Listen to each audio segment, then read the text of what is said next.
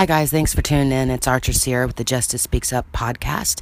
This is the first of a series that I'm going to start, which is basically just audio notes that I'm taking during my travels as I go out to different states and attempt to speak to families and advocate for them.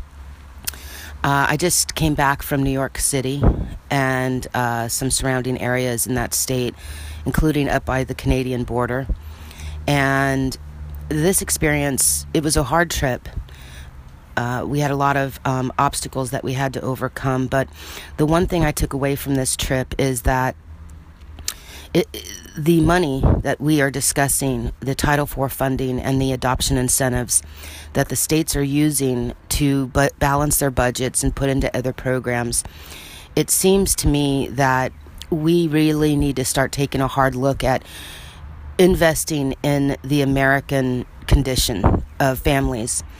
I believe that poverty is not a crime, and it seems to me that there's so much wealth in America that we should be able to offer grants to families who are struggling financially to maintain their homes or better the lives of their family instead of having these agencies walk in and penalize families for being poor as we all know, there are a lot of nonprofit agencies that rebuild countries, uh, you know, villages in other countries and whatnot. But I just don't see it happening here in America. And I think we need to start supporting our own infrastructure, and this would have such a ripple effect uh, in bettering the lives of the American families and our society as a whole.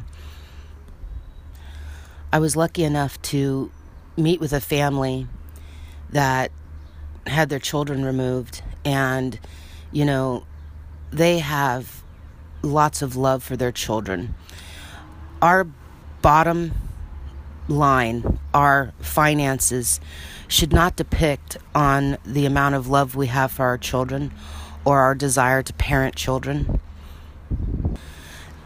as I work this project and try to evaluate the factors that need to go into creating a uh, legislation uh, bill, I realize that we must request these agencies uh, or our our governance to take a portion of this and create a, a fund, a grant fund for reinvesting in America and their families. And uh, I'm going to be looking into that a little further. I have a couple of other trips in a couple other states that I'm going to be doing, and really talking. And matter of fact, this trip has actually changed my line of questioning as far as trying to reach out and talk to parents, which is identifying, really identifying the factors that prevent their children from coming home and trying to vigorously try to get some of these agencies to talk to me. Not a, a lot of the agencies will even take our calls. Um, and as you know, it's that creates a one-sided uh, investigation. And so again, I'm really encouraging anyone from you know assembly offices, uh, senators, governors, uh, you know, congressmen CPS, any of these agencies, or even better yet, a lot of these nonprofits that are receiving grants from the government to provide community services to these families. Excuse me.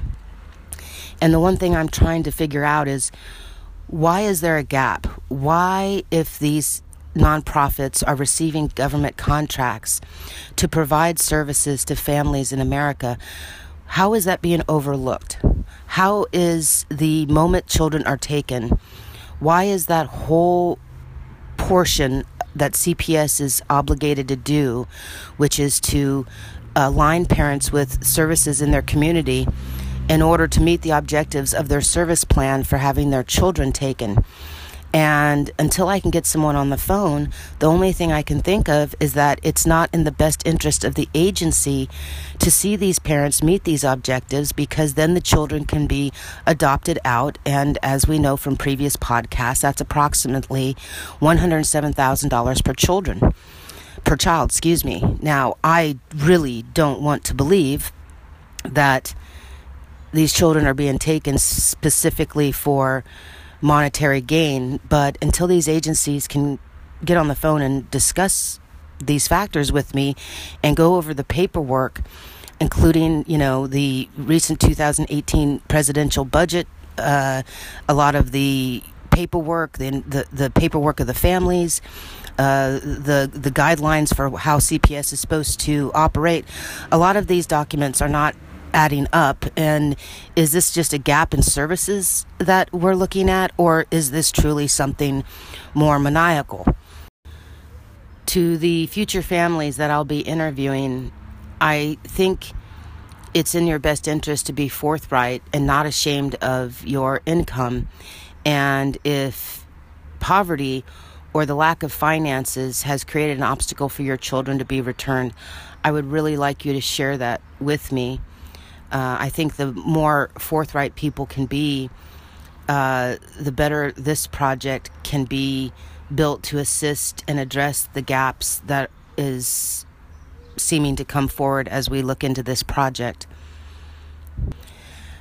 As I lock down financing for this project, I can see that there are a few families that I personally will be giving grants to in order to uh, improve the living conditions in their homes so they can get their children back.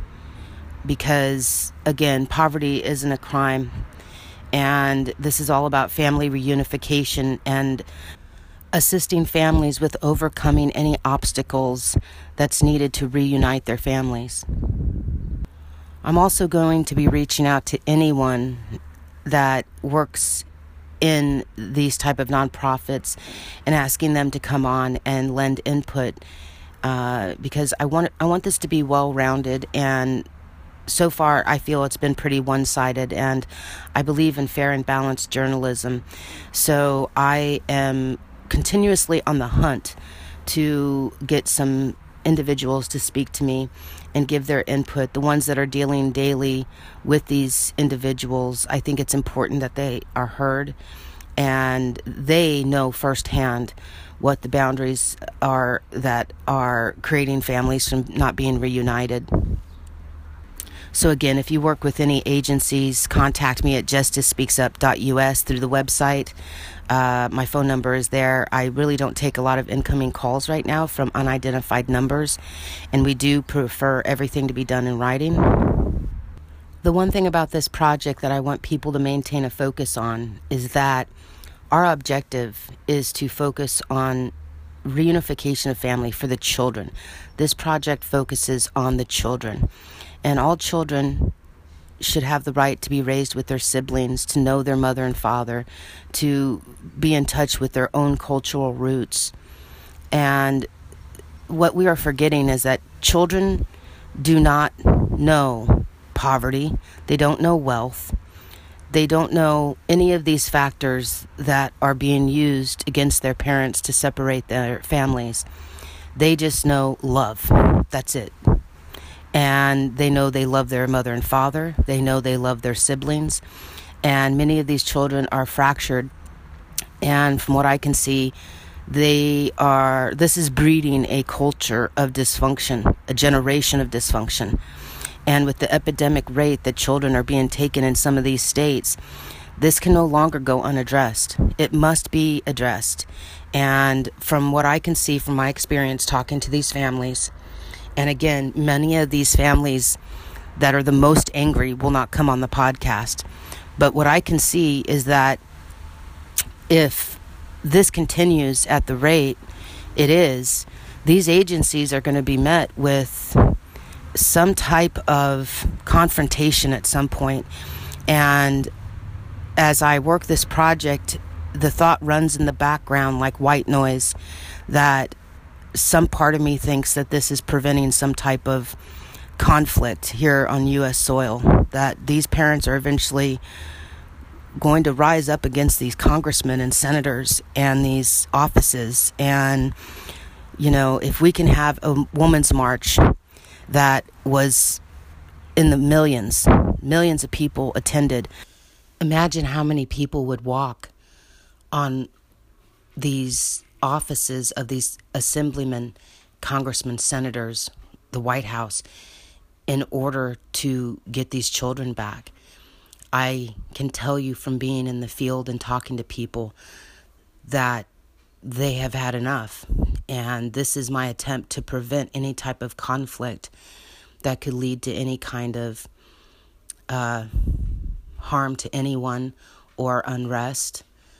And I think that at the core of this project is to maintain peace and find some type of peace between these parents, these broken families, their extended family, and these uh, policymakers and the people making these decisions.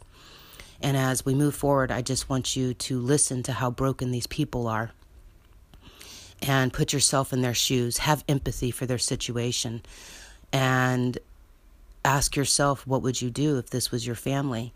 And I think what one element was that you know created this project was that there was such a large lack of empathy with these agencies or they are bound by the limitations of their office and as people kept going up and up and up the ladder all they see is senators, congressmen, assemblymen, the, you know, even as far as the federal level, they can't get any relief.